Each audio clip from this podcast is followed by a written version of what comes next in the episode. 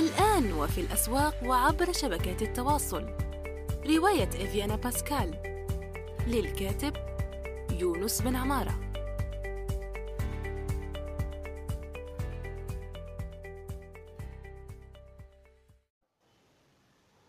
السلام عليكم ورحمة الله وبركاته في حلقة جديدة من يونس توك وسوف نعود فيها هذه المرة إلى الترجمة.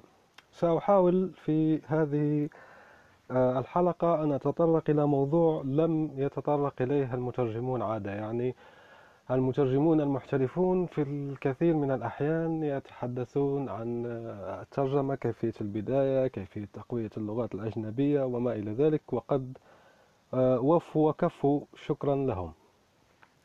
لكن الموضوع اليوم هو ما الذي آه، أفعله عندما أرى مترجم آخر أو اكتشفت إما أن شفت مترجم آخر أو اكتشفت أنه ترجم عمل كامل ترجمته أنا من قبل.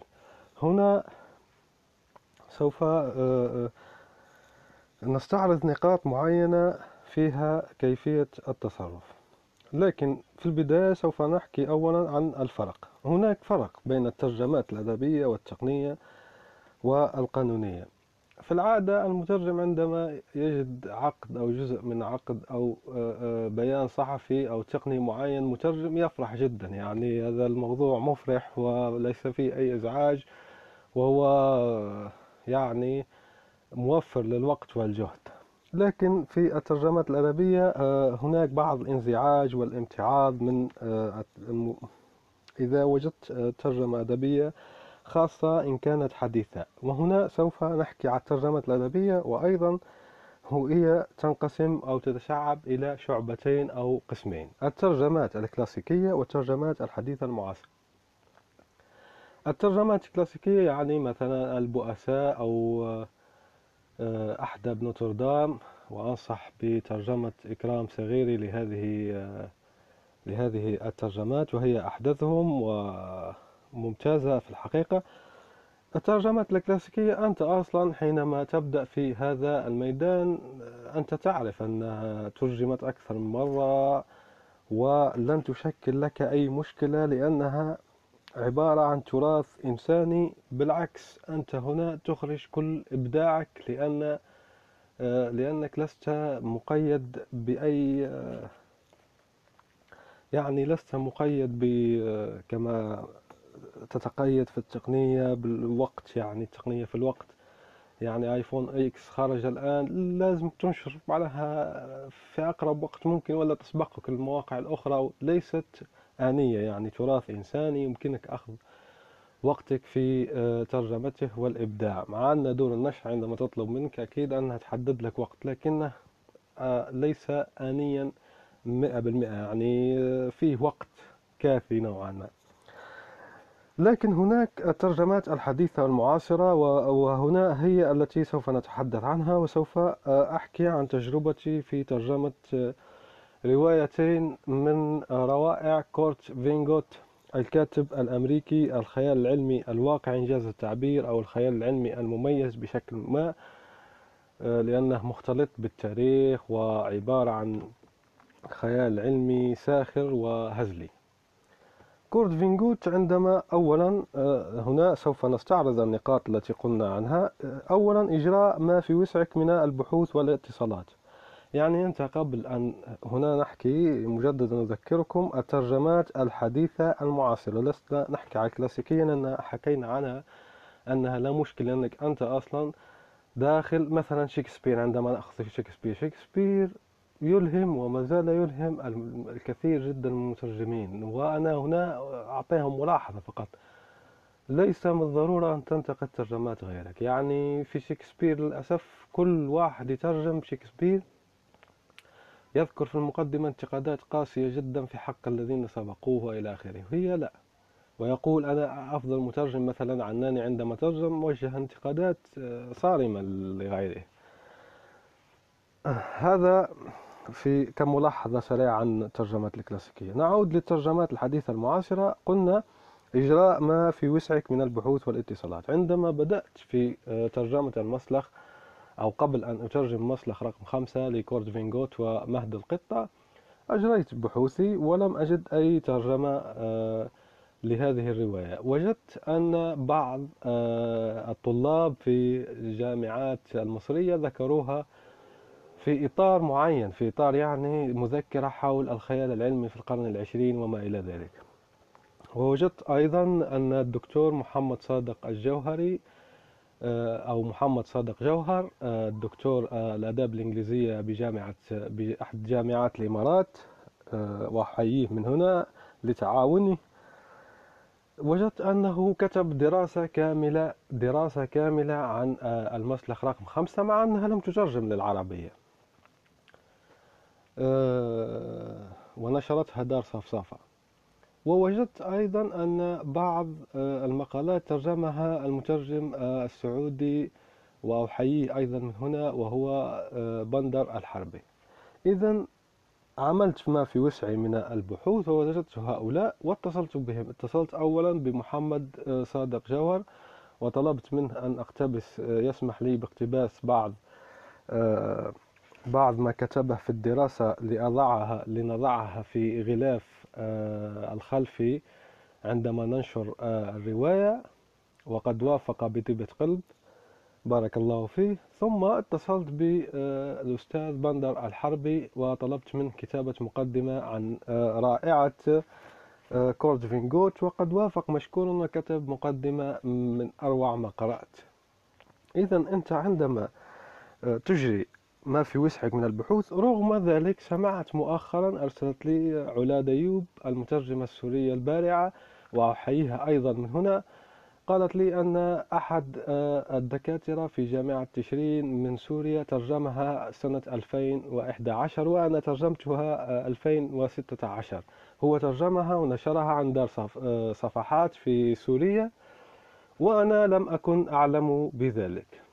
لم أشعر في الحقيقة بانزعاج ربما لو سمعت بهذا الخبر يعني في الأيام الأولى من نشر الرواية المسلخ رقم خمسة بترجمتي كنت سأنزعج نوعا ما. لكن بعد سنتين أو في هذا الوقت لا, لا يشكل لي ذلك أي إزعاج. لماذا؟ لأن أولا لأني عملت ما في وسعي من البحوث. هو أصلا آه، بترجمة مالك سليمان وأحييه أيضا على الجهد ولا مشكلة في أن نترجم نفس الرواية لكن لدي تساؤل حول الحقوق لأن دار كلمات هي في الحقيقة اشترت حقوق آه، آه، روايات كورت فونيغوت آه، مهد القطة والمسلخ ولا أدري هل دار صفحات السورية اشترت الحقوق في ذلك الوقت أم لا.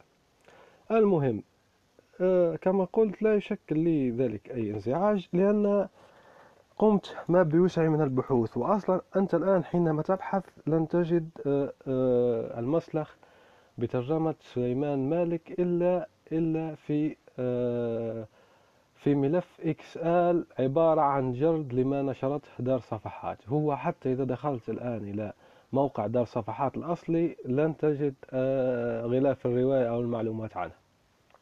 هذا في النقطة الأولى إجراء ما في وسعك من البحوث والاتصالات.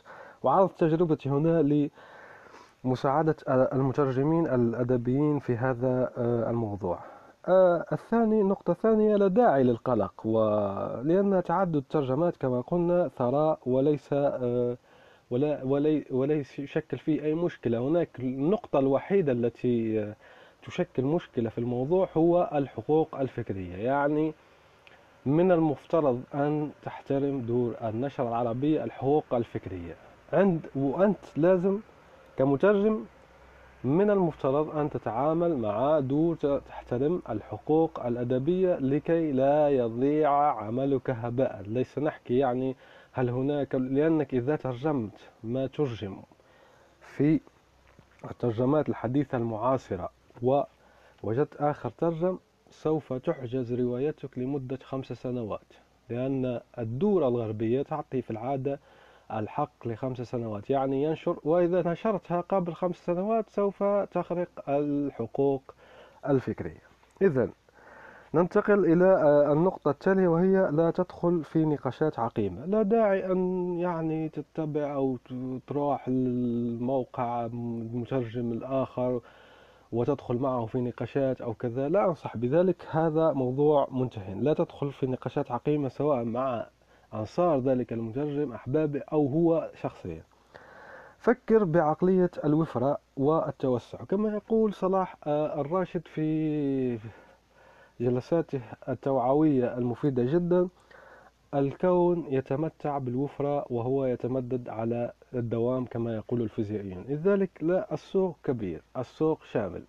لا يوجد نقص لا يوجد ندرة. دائما هناك وفرة ودائما هناك توسع.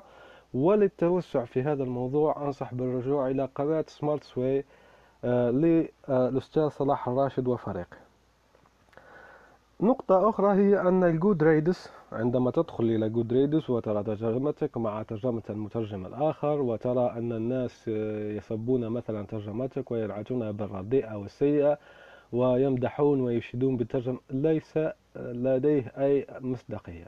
Goodreads نشرت مؤخرا في حسابي جداري في الفيسبوك قلت أن اقتبست منه في مقال معين أن ال Goodreads هناك بعض المستأجرين يكتبون آه، ال review هات أي المراجعات على الكتب قبل أن تصدر حقا.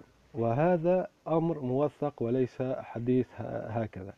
إذا الجود وهناك عدة عدة عوامل وعدة نقاط معينة تجعل الجود ريدس ليس مؤهلا لأن تحكم عنه كمقياس أدبي.